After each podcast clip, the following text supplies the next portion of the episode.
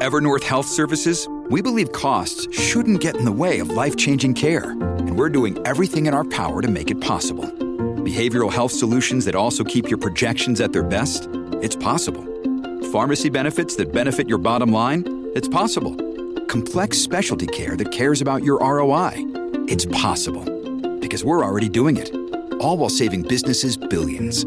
That's Wonder made possible. Learn more at evernorth.com/wonder. When you need mealtime inspiration, it's worth shopping Kroger, where you'll find over 30,000 mouthwatering choices that excite your inner foodie. And no matter what tasty choice you make, you'll enjoy our everyday low prices, plus extra ways to save, like digital coupons worth over $600 each week. You can also save up to $1 off per gallon at the pump with fuel points. More savings and more inspiring flavors make shopping Kroger worth it every time. Kroger, fresh for everyone. Fuel restrictions apply. Look, Bumble knows you're exhausted by dating. All the must not take yourself too seriously and 6 1 since that matters. And what do I even say other than hey?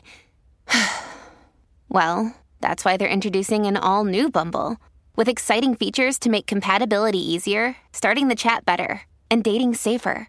They've changed, so you don't have to. Download the new Bumble now. Welcome to the New Books Network. Hi, you're listening to a New Books Network podcast. My name is Shraddha Chatterjee, and I'm currently a doctoral candidate in gender, feminist, and women's studies at York University in Toronto. Today, I have the pleasure of talking to Gediminas Lesutis about their latest book titled The Politics of Precarity Spaces of Extractivism, Violence, and Suffering, published in 2021 by Routledge. Dr. Lesutis is a Marie Curie Fellow in the Department of Human Geography, Planning, and International Development at the University of Amsterdam. Their work has been published in Antipode, Society and Space, the Annals of the American Association of Geographers, the Transactions of the Institute of British Geographers, Geoforum, and elsewhere. Thank you so much for coming on the show and speaking to us today, Dr. Lesutis. Uh, thank you for having me. It's a pleasure to be here, and I look forward to our conversation. Thank you. Same here. So, I'd like to begin by asking you my first question, which is Could you tell us a little bit about your intellectual journey, especially as it leads up to the framing of this book? So, essentially, what made you realize this book needs to be written, and how does that journey frame the book itself? Mm-hmm, absolutely. So, I mean, to be completely honest, uh, the questions that I explore in the book initially they came about not so much as a defined scholarly project, but as my curiosity and attempt to understand uh, what hides beneath narratives of progress, development, that many of us in both so called global north and global south are socially conditioned to trust and believe in. And these kind of narratives create this illusion of positivity uh, that lies at the core of capitalist ideological representations of what constitutes a good life or a good world. And you know, these narratives promise prosperity to all of us. However, of course, simultaneously, many of us know that, uh, particularly as scholars in critical branches of academia, we know that this is only a very small part of the story about the world, not even the real story, just like this kind of ideological phantasmagoria that is expressed through the spectacle of positivity that kind of creates uh, this distraction and pacification, maybe if we can use this word of, of masses of, of people. Um, so uh, I this is what kind of intrigued me. I, I wanted to explore these kind of questions uh, in one sp- through one specific story of extractivism, of coal mining and dispossession in Mozambique. Uh, it was a story that, for different reasons, fas- fascinated me and drew me in. I don't know if, how personal uh, you would like me to go into this, but um, more broadly speaking, I wanted to understand what happens on the ground in a specific place, in a historically marginalized place, in kind of global context, uh, when so called global development processes take place and unfold. Uh, so I wanted to understand this relationship between the contemporary world order that is shaped by a relentless intensification of extractive, extractive capital accumulation on the one hand, and on the other hand, these vulnerable groups of people uh, that contest the destruction of their lives by different modes of extractivism. So, how can we kind of understand this relationship between the extractive well, global capitalism and vulnerable groups of people who are directly dispossessed, violated, made unnecessary by this world order? Um, so, to answer this question, I spent uh, almost a year in Mozambique uh, out of this year, spent four months in a, one specific resettlement village that was created to house uh, villages uh, dispossessed uh, by coal mining, international coal mining investments. Um, and I, I, lived with one resettled family uh, and carried somewhat ethnographic research. I mean, I can't say ethnographic fully because I'm not an anthropologist and I try to respect the methods that anthropologists use, but I attempted to do ethnography. Try, trying to understand the lives uh, and kind of lived experiences of people who are subjected to dispossession and resettlement, uh, as well as focusing on the coping strategies they, that they have had to employ uh, in order to deal with what comes after dispossession, resettlement, and having to cope with uh, this massive changes in one's uh, spaces of life. Um, I kind of already forgot the question that you started. Like, what was the intellectual journey? Okay, yes, I, I do remember now. Uh, yeah. Um, so, to me, the people's stories, or rather my account of them, of what I heard and felt in the resettlement, side uh, permitted all the choices that I made in, uh, in writing this book. I wanted to write this book to, first and foremost, to document the story of this village that was resettled into a different location. Um, and what the story of this village means in terms of understanding the contemporary world at large. Uh, so, therefore, in this sense, the book is grounded in the uh, experiences of a very specific time and space. Um, but I do not approach this as analytically useful and productive only in relation to Mozambique, Africa, extractivism. Instead, I, in the book, I attempt to analyze accounts of dispossession in everyday life, uh, showing how what might be conceived as so called marginal African experience in fact, can help us understand the core questions of global politics and capital. Uh, so, in this way, I engage with recent theoretical work on precarity and ongoing debates and critical theory about resistance, the politics of development, possibilities of a livable life under contemporary global capitalism. Um, so, this is what kind of motivated me to, to sum up my long winded answer. I was interested in this very specific case study of dispossession in Mozambique, but I wanted to approach it from this kind of broader theoretical perspective. What does this case study tell us about the world that we live in at the moment or have lived uh, for a long time? We just see the kind of the very uh, crude forms of in- intensification of this extractivism.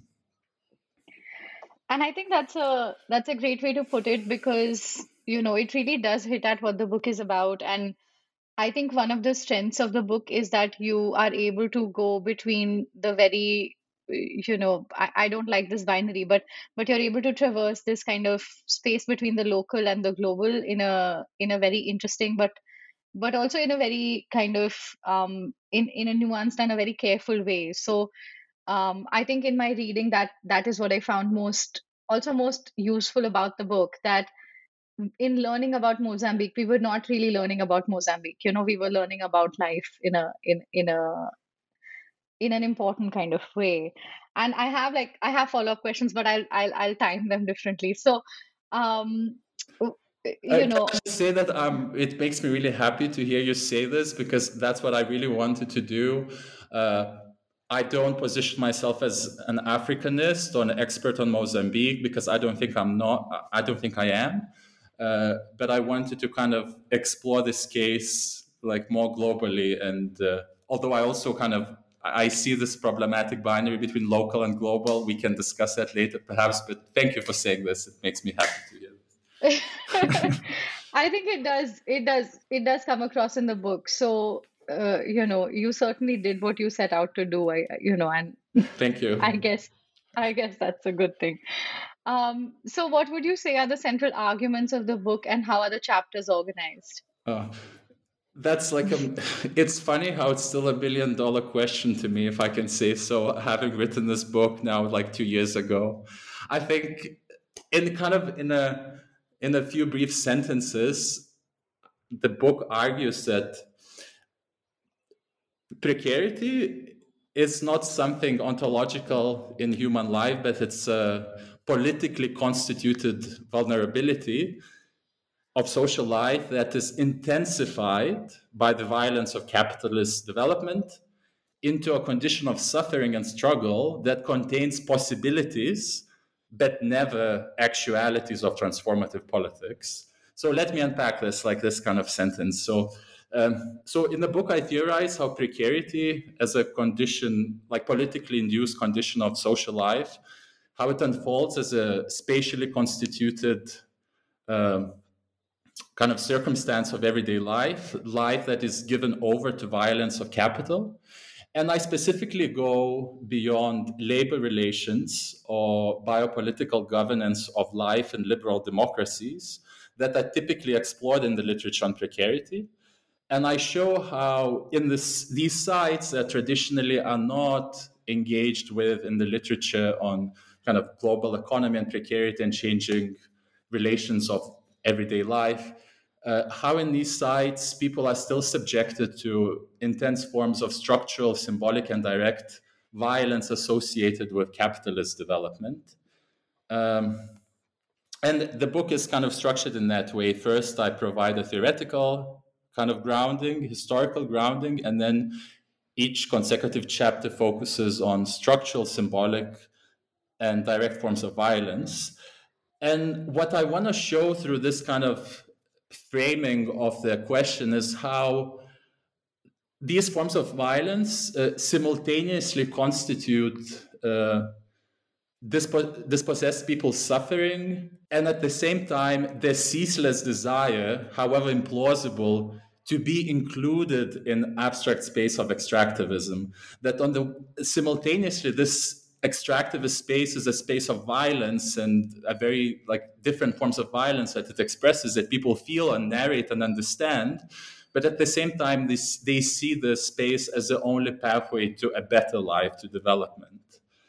Um, so and i make this argument that despite multiple forms of violence that extractivism engenders, it is at the same time sustained and reproduced even in the margins by highly precarious and vulnerable groups who historically have been excluded and are excluded from the imaginaries of a good life promised by capitalism. So I wrestle with this di- dilemma how and why people who are subjected to relentless violence of extractive capital development, how they still see this as the only way of good life that they could have if they were included into this space. And yes i think i think that's what's um, i mean i i find some particular aspects of your argument very very interesting and i have questions about them in a few minutes particularly around space and um you know also what you said in your first answer around um the phantasmagoria you know so so we'll we'll come back to that. But uh before we we get into it i think one of the key arguments in your book is that extractivism global capitalism is no longer a determinant of labor relations alone and that it seeps into the social intimate and community relations of the com- like of the people that you're observing i would say ethnographically.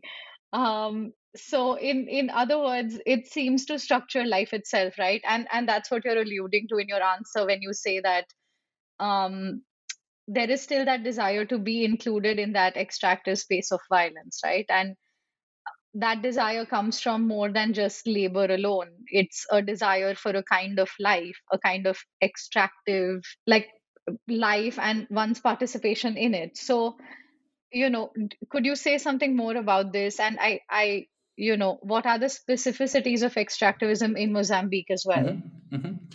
Uh, yeah, I absolutely make this argument how, yeah, we have to uh, kind of understand extractive global capitalism through much broader relations than labor relations. And I do this in like kind of this very specific focus on differentiating between precarity, precariousness, and precarious life. I think in the literature, like these, at least in the literature that doesn't engage with the precarity directly, this word of precarity, precariousness these words are used very interchangeably without actually really, really kind of providing exact conceptual uh, histories and uh, frameworks that they represent. And uh, so I kind of engage with this, showing how uh, uh, precarity as something that that is that is a politically constituted condition of increased vulnerability although it has become, I mean, let me say it this way precarity has become kind of a contemporary signifier of singular and multiple crises. And although theorized since the 1980s, uh, scholarly work on precarity particularly proliferated after the 2008 crisis. However, most of this work continued to focus of, on experiences of exploitative labor regimes in the global north and to a less extent on violence of biopolitical regimes in liberal democracies. I show how, in my in the politics of precarity, I show how this concept uh, demonstrates a much more analytically as well as politically uh, expansive use of the term of precarity that can be read through diverse political projects implied by different, sometimes conflicting epistemological positions on precarity. So I theorize precarity at an intersection of historical geographical materialism on the one hand and a post structuralist tradition and its emphasis on power, subjectivization, and resistance on the other.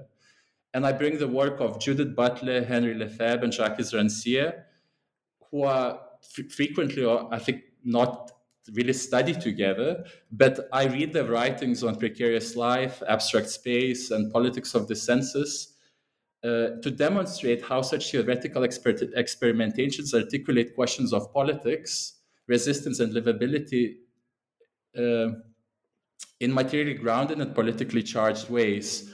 And this is significant for several reasons. First, I argue that precarity is a condition of life engendered by global capitalism, I show that precarious lives are sustained through structural, symbolic, and direct violence that extend outside and beyond the violence of labor regimes, exploitation, or biopolitics of a modern neoliberal state.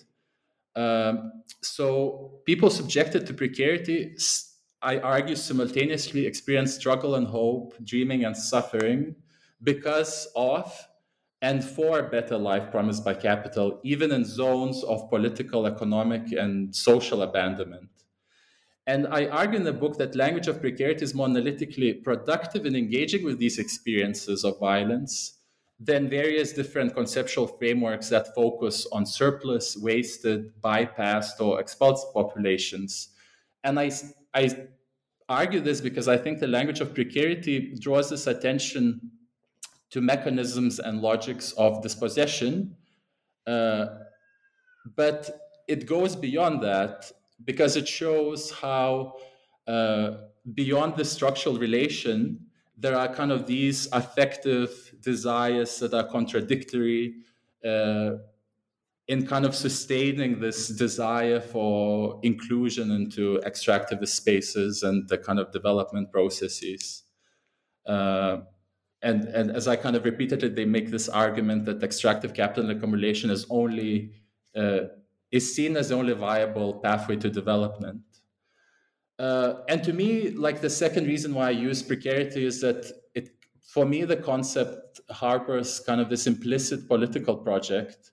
So others like um, uh, Franco Barchiesi, he already pointed out that precarity has emancipatory potential in demonstrating the fundamental insecurity of all labor relations within capitalism. In other words, that precariousness of labor is not something that started happening, you know, in the 70s and 80s with the dissolution of welfare state, that it has always been there. So in this sense, holding onto the idea that, you know, there's a secure, dignified employment as a basis of political mobilization uh, is kind of misleading because it kind of says that sustainability and actual just and fair contribution for one's bodily capacity to labor can ever be fair in capitalism. I mean, the argument should be that it cannot, that it's always a fundamentally exploitative relationship. And we kind of need to deconstruct this idea of what it means to quote unquote freely sell one's labor under capitalism.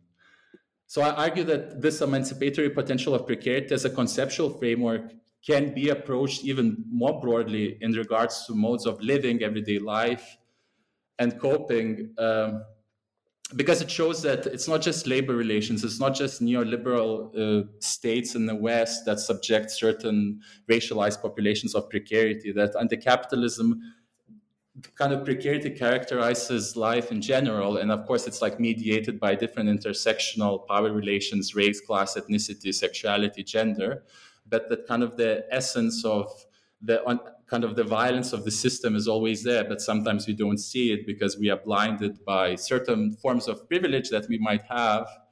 Uh, so we don't see how this kind of fundamental relationship is one of violence and precarization.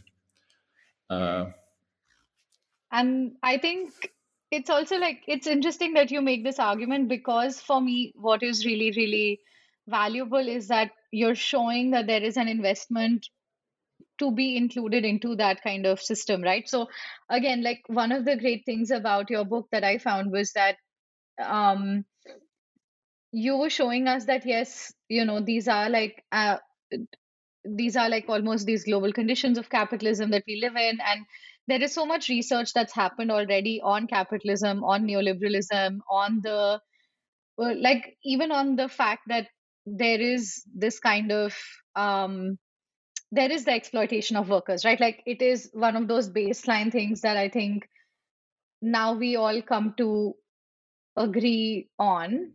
At least those of us in the social sciences you know for the, for the most part right? But but i think what is really valuable and important about your work is that you also add another dimension to that which is that it's not simply that privilege allows us to not see this narrative of exploitation. It's also that the desire to be included makes us forget this narrative of exploitation. So you know it, it and i think that that in particular is what is so exciting about what you show us. And because to me it adds another layer for why transformation becomes very difficult. And you point to that in the book as well that if you know like our own commitment and our own investment in not seeing um you know like extractivism or like our own precarity or our own exploitation um kind of makes that transformation even diffi- even more difficult because we ourselves like don't want to resist this system that is like taking its toll on us. Um absolutely and i think that you know that relationship is in in the context of uh, this resettlement village where I worked, I mean, it's so prominent, it's so vivid, so visceral.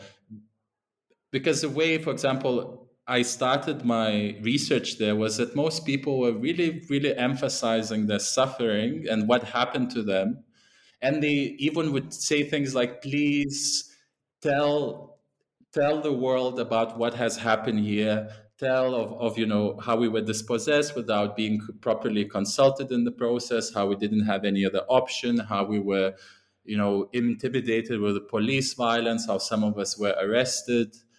And they were really emphasizing that. But at the same time the kind of the solution that they saw to this problem was that they would be given long-term employment in the mines that they would be yeah essentially that. So as long as they were in their in their life worlds, as long as they saw some reaped some benefits from that system, they they didn't see a kind of fundamental structural problem with it. The problem was that they were kind of pushed out out of it, you know. Uh, and I mean, this, of course, it happens in a very precarious, historically marginalized context where people were subjected to different forms of exploitation by colonial Portuguese state, well, Portuguese empire controlled state, and then uh, post colonial processes of large scale vi- villagization programs. Uh, so, kind of this violence kind of maps and sediments on preceding forms of violence. And uh, yeah, and for me, that's what kind of intrigued me that how can these kind of things ex- coexist simultaneously at the same time? And of course, it's different to other contexts. Like, for example, when we think about uh, Zapatista's movement in Mexico, right, where it actually did lead to somewhat productive forms of mobilization, contestation, and politicization of extractivism. Uh, I don't have enough expertise on that to to kind of. I don't, yeah, to compare and contrast what happened there and what that happened it didn't it didn't happen in the case of Mozambique. Um, yeah, but that question, and I, I still see it like the same dynamic now in my current work. I'm working in different empirical contexts in Kenya, uh, but still somewhat related no actually directly related to questions of dispossession and i see the same like kind of the same paradox being articulated again where the violence of the post-colonial state the violence of investors the violence of transnational capital class is articulated and it's very prominent but at the same time people do not want to go beyond that that they want to be to, to make that process more inclusive so they can benefit as well. Which, of course, then I ask myself to what extent we as left wing academics, to what extent is our thinking useful? Because it is a form of privilege to deconstruct and see beyond and what kind of ideas and normative politics it represents. But when you are faced with immediate questions of one's and one's family's social reproduction, you have to make choice that is the most pragmatic and uh, and when you're kind of implicated in the system that you cannot go beyond what else are you going to do? I mean we do the same thing right? Just in a different context i guess. We i mean as precarious academics young academics early career scholars we know that some things very much stand against what we believe in you know like working long hours compromising uh, not on yeah one's work life balance if there's such thing like knowing how like we are subjecting ourselves to you know to this kind of exploitative system trying to publish in high ranking journals you know it's kind of the very similar process that happens in a different context of course now i'm kind of getting sidetracked I, but kind of the parallels are there, I think. Ryan Reynolds here from Mint Mobile. With the price of just about everything going up during inflation, we thought we'd bring our prices down. So to help us, we brought in a reverse auctioneer, which is apparently a thing. Mint Mobile unlimited premium wireless. Have to get 30, 30, bit to get 30, bit to get 20, 20, 20, bit to get 20, 20, bit to get 15, 15, 15, 15 just 15 bucks a month. So, Give it a try at mintmobile.com/switch. slash $45 up front for 3 months plus taxes and fees. Promo rate for new customers for limited time. Unlimited more than 40 gigabytes per month slows. Full terms at mintmobile.com. Your brain needs support, and new OLLY Brainy Chews are a delightful way to take care of your cognitive health. Made with scientifically backed ingredients like Thai ginger, L-theanine, and caffeine, Brainy Chews support healthy brain function and help you find your focus, stay chill, or get energized. Be kind to your mind and get these nootropic chews at ollie.com. That's O L L Y.com. These statements have not been evaluated by the Food and Drug Administration. This product is not intended to diagnose, treat, cure, or prevent any disease. I think so. And you know, if you hadn't said it, that was going to be my immediate follow-up. That you know, what is what is really the role uh, that that we can play in making this argument, especially given that we also participate in a similar system in our careers, right? But I think this is a great leading off point to the question that I had for you about your methodology, because I think you also uh, uh like I found that to be one of the more more interesting kind of moments in your book where you talk about your own experience in Mozambique. So, um, you know, can you talk a bit about what kinds of challenges you faced did you you know do your research participants for example know that this is the theorization of precarity precariousness that you drew you know from the interviews that you did with them and then if they know or were they to find out do you think that they would agree with your analysis especially given that a like a big component of your work is that they want to participate in this extractive economy um, and I think I want to add one more question because you mentioned it earlier in the interview, which is that you stayed with one family, and that's what, you know, um, that's what kind of drew you into the community that you were studying. So, what was that experience like to kind of ground yourself in that one family? Um, and you know, anything you want to say here would be great. Mm-hmm. Yeah. Okay please remind me and kind of keep me on track if I get sidetracked because I will. There are kind of three parts to this question. I mean, first of all, method, yeah, methodologically, I the book is based on kind of my engagement with uh, critical readings of narratives about everyday life following dispossession uh, that I complemented with participant observations and secondary data. So and I approach narrative in this like very specific way from sociological theory point of view that which stands for that stories that uh, are articulated in by research participants are not empirical representations of the world out there that they do not depict quote unquote real life instead they are constructive of what we understand as social reality. So, in other words, through narratives and narrativity and stories we tell about ourselves and about the world, we come to know and understand and make sense of the social world. Uh, so, it is through narrativity that we constitute us and as our social identities.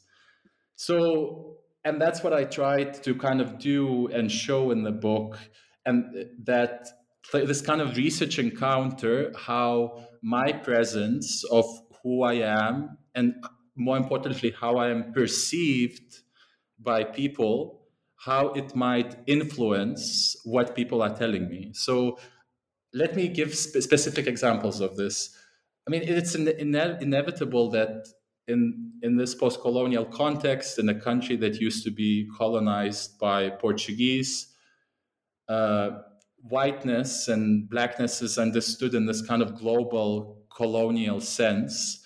And when you are white in that particular context, inevitably you have these kind of histories behind you through which people might kind of perceive your presence. So when I was in the in the in, in the village, I mean, first of all, people immediately wanted to know if I was Portuguese or if I was Brazilian, because Brazilians were the mining investors in the area. So they, I found that the point that the fact that I wasn't Portuguese or Brazilian, I was welcomed much more in the kind of more friendly terms because my whiteness was slightly strange and out of the place most people didn't even know where Lithuania was um, is. I mean, that's where I'm originally from. So they couldn't really reference like where does this like where does this white man come from? And of course, at the time I was studying in England, so I would say, well, I'm studying in England, but I'm not British because that was also an important thing for me to emphasize. So, so that was first thing to kind of first thing that I wanted to somehow navigate in this fieldwork encounter. Uh, and the, the, second thing was the fact that I spoke good enough Portuguese and that we could engage in, of course, the language that is a language of a former colonizer, but spoken by a lot of people as a, well, in urban areas as a mother tongue, in rural areas as a language learned at school. Uh, that was also really welcomed by the people as my attempt to try to engage with this local social context. Uh, but at the same time, because I, it's very obvious that I am outside of the place, my presence was perceived in all sorts of ways that I was a development worker, that I was a journalist, that I was a missionary, that I was a priest. Uh, so I reflected on that positionality in these moments when the narratives were particularly focused, like were particularly emotional and focusing on on on pain, suffering, and justice, just to keep this kind of tension, how what I am and what I'm doing there might influence this narrative, because if people think that I'm a missionary or if I'm a priest or if I'm a development worker, historically in Mozambique, these people were providing food handouts, some form of development assistance. So there's a understandable interest to narrate oneself in a specific way to perform this vulnerability to kind of appropriate that context in a way that is useful to you. I mean, but this vulnerability is, of course, is not invented. It exists there. People do not invent stories out of nowhere. Like there's material background to this, right? But at the same time, it can also be, I mean, it, the dynamic can be reversed. Uh, in the book, I discuss how this group of younger men who I engage with and followed them in their everyday activities as they were trespassing the mine and doing some work there. For consecutive, I don't know, seven, no, it was a couple of weeks, they were actually telling me that they were the real landowners and they could not be dispossessed and made unnecessary by the mining company, that there was nothing they could do to them. But after a couple of weeks, they actually the narrative changed because there were like some developments in the mining concession and they appropriated like the, the land where people were working was going to be excavated very soon so then the material context changed and the narrative of this kind of masculinity that cannot be injured and affected by this kind of broader political context changed to one of kind of this vulnerability that these men really didn't want to narrate to me. And then i was reflecting why did it happen? And one of my interpretations was uh, well, it happened because we were of similar age young men wanting to live our lives and why would these men want to kind of admit their vulnerability to me they wanted me to feel dependent and vulnerable. They even said like we are the landowners here and we could do anything we wanted to you. So you know these kind of so I think if without telling these stories about my own presence and how it affects this kind of exchange of uh, experiences, I think it's kind of then becomes impossible to illustrate this nuance that happens in in kind of this so-called research encounter, and that's why I had no choice but to talk about myself.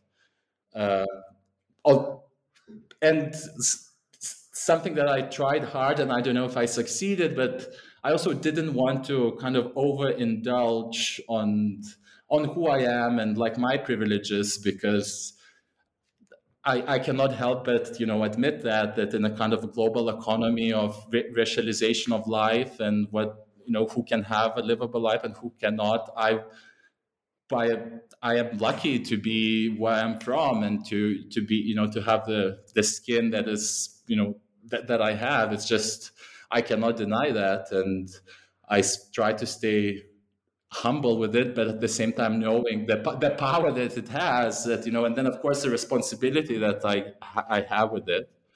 So I try to kind of work with these tensions in the book. Um, yeah, to to a, to a greater or less extent. Yeah. Yeah, and I think um, so. Just to because you said I should remind you. So one of the questions was around, um, you know, if your research participants knew that this is the narrative that you had produced of them, how would they take it? Mm-hmm. Uh, so I yeah, like, do you want to say something about? Yeah, yeah, yeah absolutely. That? So yeah. I think they would agree with it. Maybe they wouldn't necessarily. I don't know what they would make sense of uh, language of precarity but they themselves use the word vulnerability a lot. Uh, and uh, I did go back to the resettlement site a year after I finished uh, my my initial field work to present some of the reflections that I had uh, on kind of their vulnerability. Uh, and they actually they told me that I wasn't emphasizing it enough. And and and it's interesting that so this is a story that they wanted me to tell and uh, so in the first month of field work when i started it I could only hear those stories and I was like really interested, but what do people do to kind of cope with this situation? And people would play down that question. They wouldn't want to talk about it. And only after some time, I realized that because people say, like, well, we are not doing much. What can you do in this situation? Just kind of this and that. And I would be like, but what do you mean by this and that? What do you ex- exactly do? And then I found out that young men, for example, they go back to the mining concession where they used to live, and they're still working the land there because it's not being currently um, mined by the company. And then I would ask some of the interlocutors, like some of the friends that I had in resettlements, I was like, why are you not talking about it? Because it's important that people find these ways to cope with the situation. And they would say, but this is just survival because it's like, it's not like something that we, you know, very significant. This is something that we just we have to do if we want to uh, have food.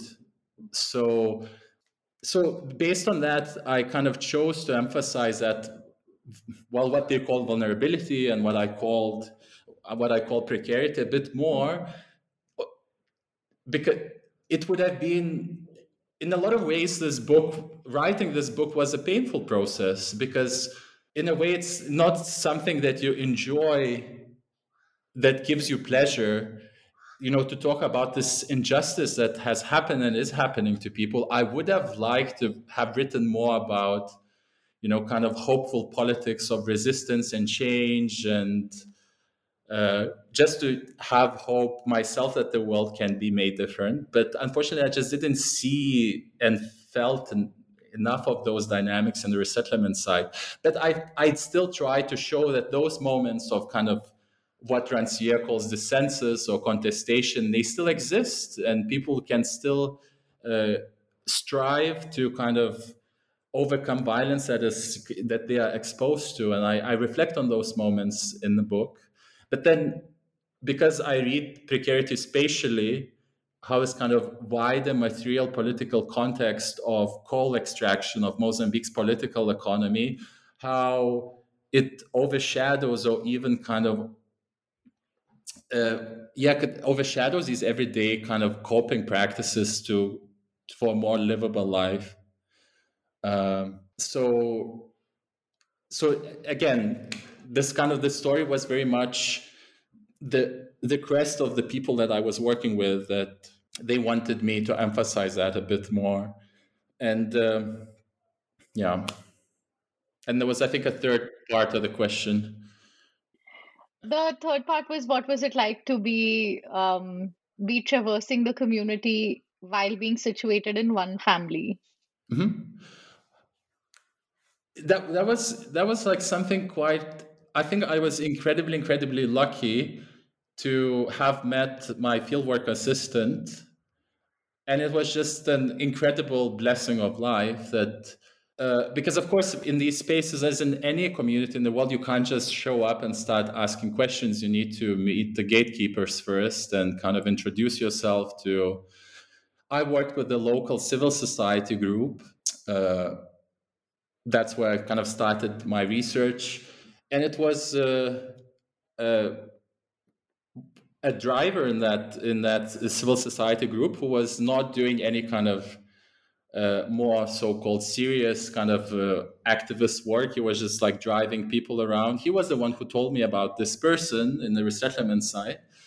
And I called him on the phone, and I remember when I we chatted, I immediately had this feeling. I was like, okay, I have a good feeling that this person, he kind of uh, he understands what this is about. And then we met, and it was uh, it was just uh, incredible how well we understood each other and how open and accepting he was of of me in the in the site, and that I felt comfortable living with his family and you know sharing all our meals together and uh, kind of staying open with it because at the same time I also try I didn't want to impose because I knew that my presence brings certain challenges to this person because I was this unusual person being hosted by this family and what it meant in the in the in in the in the in resettlement village. There were all sorts of rumors why I was there uh, and there were like certain things that we didn't want to do or he didn't want to do because he was concerned about my safety for instance. Uh, like one thing that we I wanted to do was because in the book I discuss how 30% of the of the village they had abandoned the village and they left to live in more remote areas of the province that are only reachable by a motorbike. You need to drive for two, three hours to get there. Once I realized that, the, that it was happening, I wanted to explore that, and my fieldwork assistants refused as that being too dangerous to do. But eventually, when we we got to know each other well enough, then he changed his mind, and then he understood that he can also trust me, that I can do certain things without putting myself and him in danger. In danger. So it was kind of this. Uh, negotiation process, but also kind of based on a, on the level of friendship that we formed. Because I mean, we essentially spent four months together, and and then you know it made me realize, and that's why I'm I'm so humble that, and also have this slightly uneasy relationship that i mean we can discuss about this how this encounter and this one person can really make or break your your research and what how much you gain out of this encounter as a scholar as a young academic and how much they gain from that encounter. Of course i paid him like the rate that we agreed for the work that he was doing for me but it's not something that i enjoy saying but it's something that i need to say that this encounter is still extractivist in a different way because i can try to be as fair and as as just as i can be but it doesn't change the fact that I take something out of his his life, his life experience, his contacts, because his contacts and his well-respected position in the in the village allowed me to access different places and different people.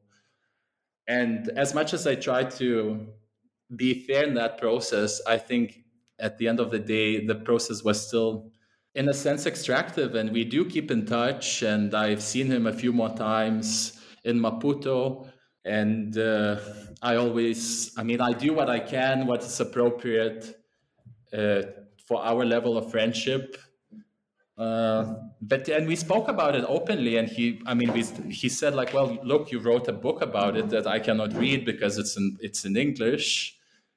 And he said like there's nothing that you know is going to change in our in our lives. But then i was like well i never said there was going to be a change because there's only so much that i can do and all i can do is i i can express my thoughts and write about it and uh, i mean of course we can also do activist work as academics but yeah these are profoundly unsettling questions that we have to deal with and doing this kind of research. And the more I think about it, the more uncomfortable I become.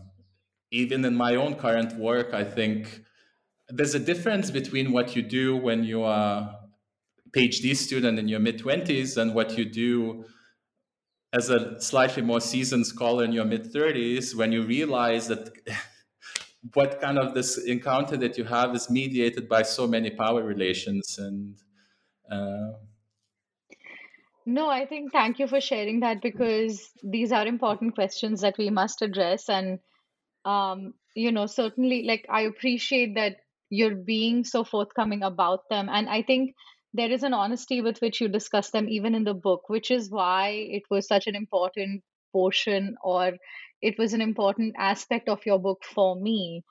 And, you know, particularly even for myself, I've always worked on social justice movements and so these questions become even more important which is that what do i do when i get you know um when i get like an academic kind of i don't know like academic advancement from working on social justice movements and then also having a critical lens about them right? So what are the kinds of processes that go behind that? And and there i think these questions of what does the research do? Does it reflect back on social justice work? Does it you know help shape it in some way? Does it advance it? If not then what is the purpose? You know so all of these things become really important. And and i'm glad that you're kind of talking about them in in i i think in a very robust and a very forthcoming kind of way um yeah, I'm not sure how you'll negotiate with this. I'm not sure how I will ne- negotiate with it either, to be fair. But it's important, I think, to have that conversation. Yeah, well, I mean, I think ultimately it's something that we cannot negotiate and resolve. And it's like, it's, I think this idea that we can kind of somehow this tension make make this tension make sense is just like illusion because we live in this kind of fundamentally violent unjust and unfair world. And even the idea of the world is a very privileged concept to have that there's a world to have and that the world can be changed and be made better. Because when we think about different kinds of marginalized populations from you know human beings rendered slaves to indigenous populations to transgender people to them having the idea of the world that will allow a space to live in is an in, it's something unmanageable. Like the world is fundamentally anti anti-black and anti-queer still in a lot of ways. So and this and this tension this impossibility of resolving these kind of issues is very much is always there and i think we cannot kind of disavow that and i think thinking that we can actually solve them is kind of an illusion and but yeah and then the question is like what do we do with it? Like what do you do with that tension? Do you become an activist? Do you become a an artist? Do you become an academic? Or do you completely i don't know disengage and do something completely different that you don't want to think about it. Um, i mean i think about that sometimes that maybe i would be happier working i don't know in a bar and not having to think about these questions you know just to be completely honest. Uh, so it's, it's something to reflect. I think that's fair, you know, and I think again to bring this discussion back to your book also, like why your book becomes so relevant here is that just like these conversations, I think what you seem to be suggesting is that there is no escape from extraction and extractive relations, right? And and I think uh, it's what you are also suggesting with respect to you know how we negotiate with fieldwork or the power dynamics of that fieldwork that there is no escape from the extractive relation that we are a part of when we do this kind of work so what does that then mean and i think your book asks a similar question which is that if there is no escape from that extractive relation what does what does that really mean for us um, which again is a great segue for our next question, which is that I think like one of the things that I found fascinating about your book is that your theoretical framework gives precarity a kind of spatial dimension. And at the beginning of our conversation, again, like you referred to it as like a phantasmagoria, which also has a spatial dimension, at least in how I imagine it. Like it is it, it, it is a kind of landscape um, so, why is this necessary for your project to think about space in this way? And what does foregrounding space or landscape or terrains or, as you say, geographies of suffering bring to your framework of precarity? So, um, and and I guess what I'm trying to ask here is, how do you then re-theorize precarity, and why is it necessary to do so? Right. Mm-hmm. Uh, yeah, so I mean, when we look at the literature on precarity, most of it is kind of to do with time and historicity of changing labor relations. And so there's like this question of temporality and labor. Uh, I mean, if we look at kind of orthodox literature on precarity, I mean, it kind of the language emerges in the 70s, 80s in Europe with the changing welfare state and labor regimes. Um, or when we look at Judith Butler's writing, precarity is a concept used in the context of the global war on terror and kind of biopolitics of racialization of Muslim populations and other racialized groups. I mean, even Butler's work, uh, Frames of War, When is Life Grievable, has kind of this temporal question to it. And for me, the question is when and where is life grievable? So, kind of extending, uh, thinking how precarization expresses across space and, and kind of geographies of everyday life. And I do this through, I mean, I kind of came to think about this in the context of uh, anthropological work on uh, by James Ferguson and others on neoliberal enclaves in in in Africa that like kind of these very intensified spaces of extraction created by international investors that hop on from one territory to another to create these enclaves of extraction and ship resources to global commodity markets. And I was kind of thinking, what happens to kind of constitutive outside of this space? So, precisely at these areas of dispossession and resettlement, where those who are deemed surplus live or try to make their lives livable in some sense. Um, so kind of by bringing this like spatial uh, reading of precarity i try to map this linkage between intensification of uh, extractivism that engenders precarity of life and then not map precarity that happens within this space for example with labor relations but what happens in vulnerable groups that are kind of in the constitutive outsides of this space um, and uh, how there are kind of these harm constitutive effects that are inscribed in space through dispossession, through social effacement of marginal groups, uh, and like what happens in there. So this kind of context uh, is very important. And to me, like another reason why I was reading this kind of focusing on material processes of material social processes of space making is that also to ground readings of politicization and resistance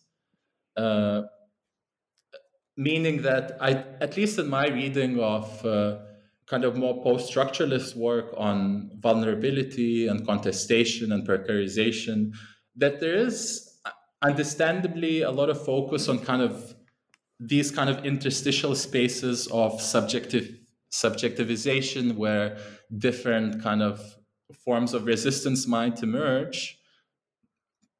However fleetingly i think when we read those acts within the landscape and the effects that it might have or might not have on the landscape or like this kind of space that we live in that's when we see that like there's a limit to what this fleeting forms of uh, re- resistance can achieve or cannot achieve. Because uh, at the end of the day i mean to give like a kind of example of uh, again of my book where i discuss you know the kind of this example of young men who were going back to the land and working it in spite of the enclosure of that land in spite of these acts at the end of the day they cannot change the materiality of that space that it's still a mining enclosure that the investor is still present there that the investor is still supported by the mozambican government and police and that they cannot override that that this kind of space of contestation is very limited and when it becomes too much or unaccepted for the state and the investor, they will intervene in direct corporeal ways of violence to kind of undo it.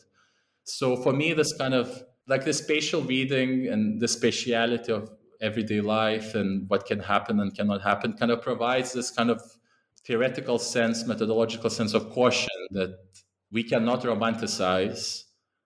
Uh, I mean, that was the argument that I was making at the time when I was writing the book. I do not necessarily agree with this argument 100% now, two years later, having engaged with different kinds of literatures. Uh, which, uh, yeah, so yeah, that, that was. I mean, now, no, now that you've said that, you have to talk about how, you know, what shifted there for you. Like, we well, have to I, have that conversation. Yeah, well, I think in that sense, I think this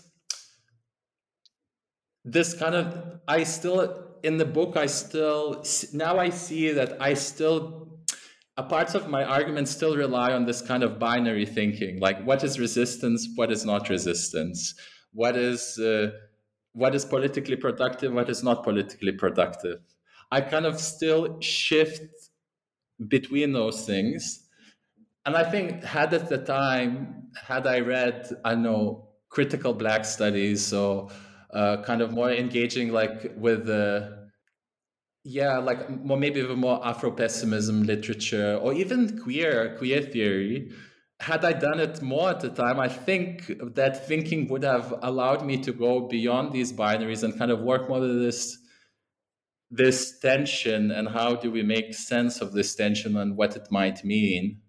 But then again now as soon as i say it i'm like but how would then my research participants would have not agreed with that? They did want me to emphasize their vulnerability you know so then there's like this question that i immediately pose to myself to what extent can i allow myself to explore these kind of different theoretical way of seeing the world without compromising the story that people want me to tell to the world. And I did initially set out to write this book as the story of these people that I was privileged to engage with. So how again, like how do we mediate this tension? Like how do I mediate this tension? I don't know. Um, and, and yeah, I think this is like No, sorry. Go on. Go on. No, and to me, this is like kind of a question that I I keep thinking about in, in, like in all like in my second current projects how to kind of it's kind of becomes like this impossibility to to represent the world in a sense in a sense that is fair to people that I do research with but also engages with all the kind of critical thinking that I do in my own kind of intellectual terms. That again it's like to what extent like as i was talking before about this kind of narrativity how stories we tell are not representations of reality but our construction of reality i mean again i don't want to become this rel- relativist that everything i say can be you know is mediated by my position like it's not because at the same time i mean identity is a you know a way of thinking about the constitutive exclusions of violence of the world. It's not something that is, you know, is, we are. It's something that you know happens to us, and like so. Yeah, I'm kind of now I'm getting slightly concerned that I'm presenting more dilemmas and then then answers to to what you're asking me. No, I think that's great. And I was going to say that this is why you're an anthropologist. I don't think you should hesitate anymore. You know, like you're revealing yourself as one in this podcast, and we have a record of it also. Um, but I suppose this also makes me like I'll ask my next question, and you know, I'll add I'll add a question based on what you're saying. So, in the book, you argued that coping within an ex- extractive capitalism framework produces the non-politics of abandonment right and so i i i would like to hear from you like what does this mean and you also suggest that there is a shiver of resistance within the precarious existence and displacement of the people in Katem. Is that I'm I'm not sure I'm pronouncing it right. And so uh, you know uh, I wanted to know your negotiation with like this argument and then also now I want to ask has this argument changed for you since the time that you've written the book? Yeah, so I mean, I already touched upon this. So I kind of I make this argument in the very kind of yeah in the final part of the book, in the like in the in the final chapter. And I mean, the argument is kind of straightforward. That I I, I argue that transformative politics of precarity have been overemphasized, and with my focus on non politics, I want to highlight the potential danger of fetishizing coping or surviving and overestimating the potential of resistance by those who are violently prevented from protesting or you know dispossessed by by different extractivist processes so in a way i you know as we already discussed i i underline the misery of the lives of people who live in Cateme at their own request uh, at the same time, I'm kind of very much aware that this idea of non politics goes against the, let's say, a more conventional feminist urge to label any strategy in the face of dehumanization as political. Uh, so I kind of go against that. I say that uh, whilst precarity itself within the resettlement site is constituted by political processes of enclosure and dispossession. I mean, there's no doubt about that. I mean, nobody would contest that, that those processes are political. I say that due to violence associated with these processes, uh, the coping with precarity, for example, leaving the resettlement site, going to live in more remote areas in the province, these practices of abandonment, disengagement, trying to find a space to socially reproduce yourself in a very precarious context I would argue that, I mean, it doesn't translate into transformative politics that would challenge the condition of precarity. That precarity is still there. So, for example, if you abandon the resettlement site and you go and live in these remote areas, I discuss in the book how it, whilst you might be able to immediately reproduce yourself as a as a being, right? At the same time you d- uh, experience different forms of precarity. You live far away like some families had taken their kids with them so the children cannot go to schools. They live two three hour drive from health facilities. So they ex- experience even other kind of even more heightened forms of precarity. So what does this act of kind of what we might see as everyday form of resistance does it change one's material conditions of life? In the book i make the argument that it doesn't because it doesn't liberate oneself from this position. It's just like kind of re-articulates this this kind of precarity in a different material context that was created by dispossession in the, in the first place.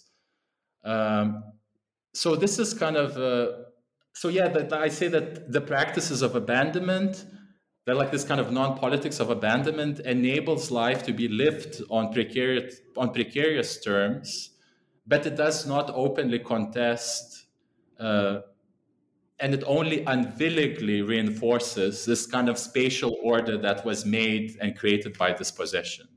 So it's just like kind of a different form of precarity.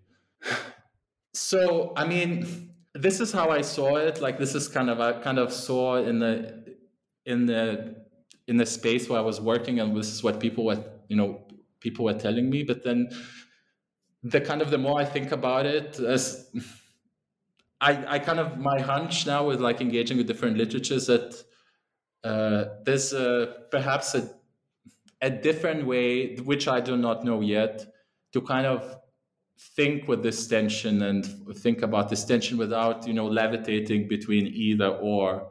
Because I think I do slightly overemphasize that in the book that you know if something that I mean, I want to say that. I want to say, like, yes, we cannot say that only acts that lead to open contestation are productive. But at the same time, I'm just thinking about the immediate material context of my research participants and how they live, having abandoned the resettlement site and still continuing to struggle. Then I kind of immediately think, like, well, but this is, you know, this is this, this is what they emphasize, and would I, would you know, I wouldn't like to I, I remember one time in Mozambique, uh, in in Maputo, in the capital, I was in a seminar, and the seminar was on decolonial theory. And one researcher said, like this, like articulated this question that still stayed with me. He's like, well, it's all fine that we define these practices as resistance, as, and etc. But the question that you should ask would you like to live like that? Is it a life that you know one would like to have? Or is it like something that how can you say it's resistance if it's kind of uh, described like characterized by extreme forms of uh, suffering? Uh, because when it comes to i think and i think the point that he was making was that like politically as an activist researchers we have to make a stance we have to choose a stance and say what is acceptable or not and we have to actively speak against these forms of social spatial injustice and highlight suffering and vulnerability rather than focusing on resistance. So uh, yeah so i mean it's something that i haven't solved in the book and i i think people do it in different ways and i'm still thinking about that question just in a in a very different context now but the question is still there. Even though i mean I'm, I, I don't think i'm asking it directly but it's uh, something that yeah. Um i actually also i enjoyed that you didn't resolve it mm-hmm. in the book. And i think one of the things that also stood out for me in the book was that you seem to really struggle with not being able to find something that was very like that was a very clear sign of resistance or cope you know or hopefulness. So and and i enjoyed that particularly because your struggles kind of emphasized and your non-resolution of the of this dialectic emphasized the you know like the very real material conditions of the people that you were investigating. So so i you know it was good not to have that kind of closure. And it was also good to see you struggle you know like i mean almost perversely but like it was it was good to see that that you really tried to be hopeful but then it didn't really emerge. Um, because that is very often what ends up happening uh, more and more so now than before i would even argue. So yeah i, I think yeah. i would very much agree with that. I think there's kind of this tendency of affirmationism that we you know we discuss like some papers discuss like go into great length of discussing all these struggles that people might have and then they talk about you know world making that you know there's something that can still emerge from there and then my question is like well how exactly you know like what is there to affirm you know uh and i know like is this like a pol- politically useful I mean, but that's I mean that's what it kind of like this kind of idea. I mean, this kind of idea of of world making. I think it's kind of also a strategy of soothing ourselves that you know something can can exist and be there that like that kind of lead to some change. And of course, I mean there are important changes when we think about different social struggles and uh, significant uh, victories that have been achieved over the last decades. I mean, it's of course it's there, and uh, yeah, I, I, don't know I what think... I was trying to say with this. no, I think uh, again, I, I, you know, and I should say that uh, at least in my work, and you know, I also tend towards like going towards that hopefulness you know but i do it almost as a strategy of what can be possible in the future. Like i precisely because i see writing as not simply what one represents about reality but also what one makes or like builds about the future. So it almost feels like a responsibility to go towards that kind of hopefulness even if one doesn't see it in today's times right? Like it's almost like you're willing it into existence. Um but you're you're right in the sense that it doesn't really allow us to it doesn't do much to explain how exactly right? Like but i don't know if that's necessarily always the purpose of like you know futurism in that sense but uh, i i think like i particularly enjoyed in your book that that question was open and it was also like a struggle it was not like you know yeah um, well well, I mean, of course, everybody will attest to this that, you know, writing is a struggle because we write into the world that we do not know yet, you know, so, and maybe there's a, you know, yeah. And I think that kind of staying honest with this kind of struggle and keeping it, uh, as a, as a kind of we having this conversation, like I mean, kind of immediately questioning myself to what extent am I doing good enough job for my, you know, like publicity for my own work and thinking in the book.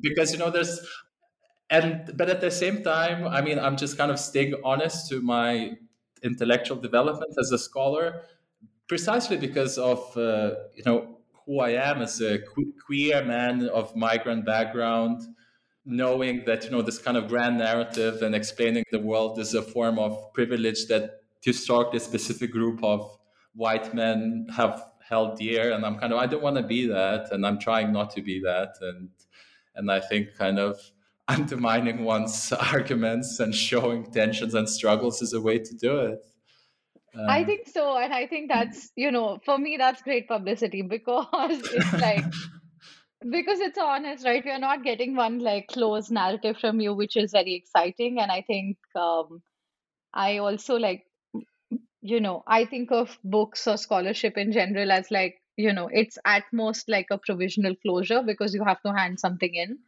But it's not actually like, it would be a disservice to say that, like, you know, you yourself have not moved mm. in the hmm. two years since the book came out. Yeah. You know? Yeah, yeah, absolutely. And I think, yeah, like another thing that I want to acknowledge, and I think we have to talk about that increasingly we have less and less time to do this I mean, in an ideal world, I would have had maybe three more years to work on this book. And, mm-hmm. you know, because it did come out of a PhD project, I was already working on a different project and I wanted to finish this book. Well, because in the current academic market, you need to have a book to get a so-called permanent position, right? So I needed to finish it, but maybe you know 20, 30 years ago, and at least in the English-speaking academia, people had more time and space and conditions to you know to have 10 5 years to think about these arguments and really ground them in in you know changing thinking intellectual development of oneself as a scholar. And this is what i'm seeing now that two years later having engaged with much more diverse theoretical work i'm starting, starting to see my argument in in a different way. And so it's also a question of time and uh, what current precarization of academia allows or disallow. Uh, so so I think something that like I'm kind of highlighted now is kind of tension, slight discomfort with what I'm saying. It's also kind of a result of precarization of academia and what we're experiencing as young academics that we do not necessarily have the time that we would like to have for thinking these projects. Because I mean, when I I know when I think about some of really great books, like I don't know. Povinelli's work on economies of abandonment, for instance. I mean, if I remember correctly, that was like 10 years of research, 15. And I mean, and th- sometimes that's the time that it takes to to write. And I'm, of course, I'm not saying that you know if I had five more years, I would be next but Povinelli. I wish. That's not my argument. But I'm kind of just highlighting that you know this kind of also material context within which we have to mediate these tensions of how we think about what we think and what we can think given the, the limitations that we have as scholars, as, as individuals, as social beings. Yeah. And I think just to add another layer to that, also, it's like I think precarity also um, it forecloses your thought, like it it limits the universe within which you can think. So mm-hmm. I think that also makes you know, and and this is going back to what you said earlier today, which is that to have to have an idea of the world is also like a kind of privileged position. So it kind of is that right? Like within an academic system that also makes us precarious that idea of the world is foreclosed given that there are so many immediate considerations of like employment or you know sometimes even survival. So mm-hmm. very much so yeah. yeah. absolutely and i think this idea of the world just to expand on it it's very much intertwined with the ideal of subjecthood and subjectivity and like who traditionally has been the subject of this world and uh, and i mean and i think that's i've been thinking about that lately uh, what it means to do field work this kind of idea that we have you know that you need to have this kind of bravado and agency and courage to go into places and ask people questions, put yourself in uncomfortable situations, maybe, maybe keep pushing in spite of the tensions that emerge. This is a very masculinist idea, and like this is a form of entitlement that you know who think we we we can have to produce this kind of knowledge. And i think in academia we still see it as a kind of a rite of passage right? That one needs to endure these processes to produce knowledge about the world right? But but then i mean if you are a subject who doesn't it kind of doesn't neatly fit into that category i don't know if you are if you're a transgender person, if you are if you're a mother with two young children and cannot go on long, you know, research stays, if you, I know if you suffer with uh, mental health issues, I mean, you cannot necessarily endure these challenges, depending on the type of research that you do. Uh, so yeah, I think this relationship between the subject researching and the world and what feels comfortable or discomforting is is also like i'm sure other people have written about it and i should research more and maybe think about it more like systematically and methodologically.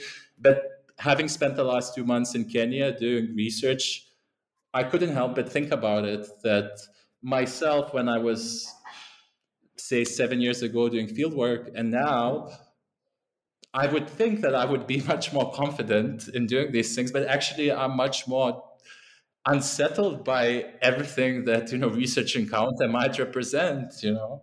But i think ultimately that's a good thing because i would like to hope that that leads to more honest forms of scholarship. I um, i would like to think so yeah. Yeah. Um, but you know, this also leads me to my next question, which is that you know, what are then the provocations you want to leave your readers with, and what are some of the projects that you're working on now or excited to think about in the future? Mm-hmm. Well, I think provocations, I provided quite a few. And I, I think this tension that I kind of started exploring in the book how do we make sense of this kind of an inevitable juxtaposition between resist well between contesting violence as a form of uh, well contesting violence but at the same time accepting the violent system as the only pathway to a livable life. I think that was kind of the main tension that i grappled with in the book but that didn't necessarily resolve and i would like to see what i mean what people make of it.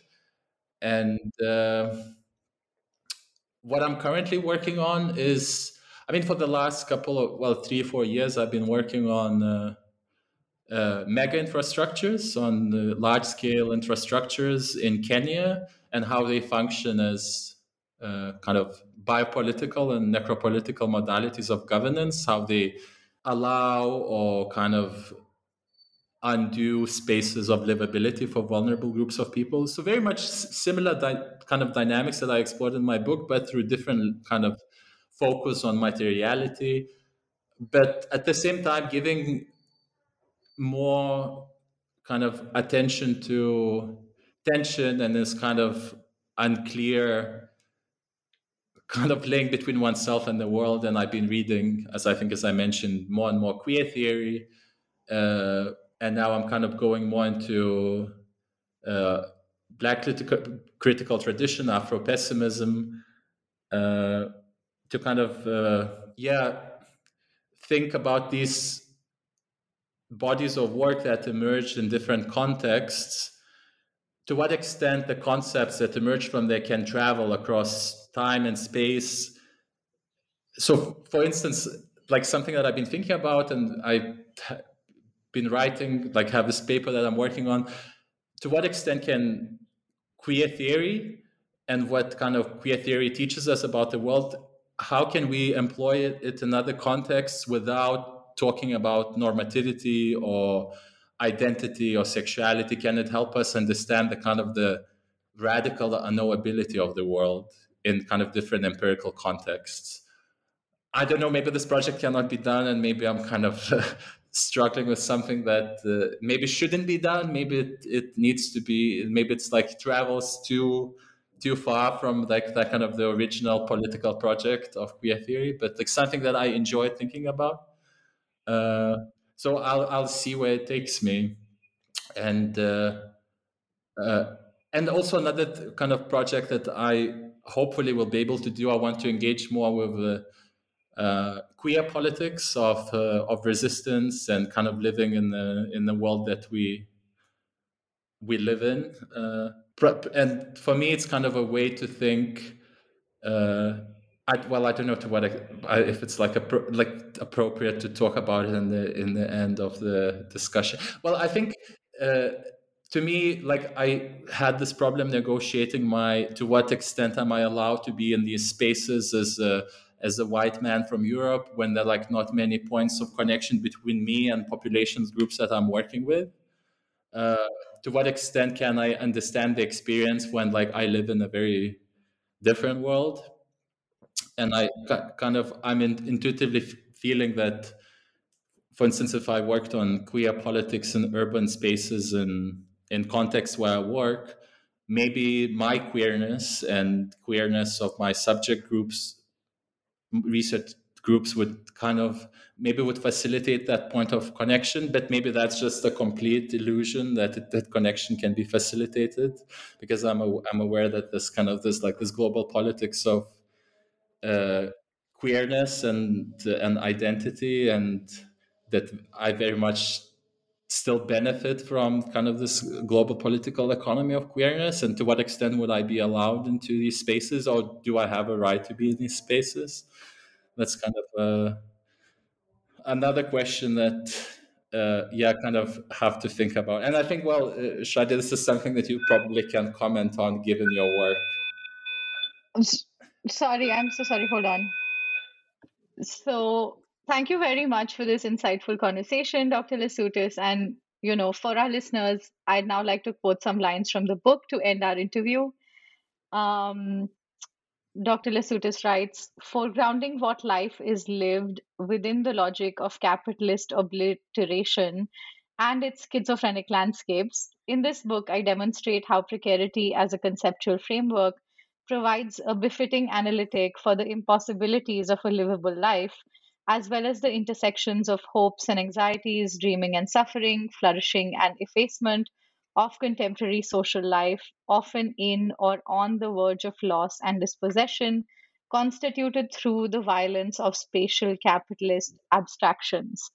To me, writing about such experiences as precarity functions as praxis, as a critique of the dreams and hopes of development promised by today's world order.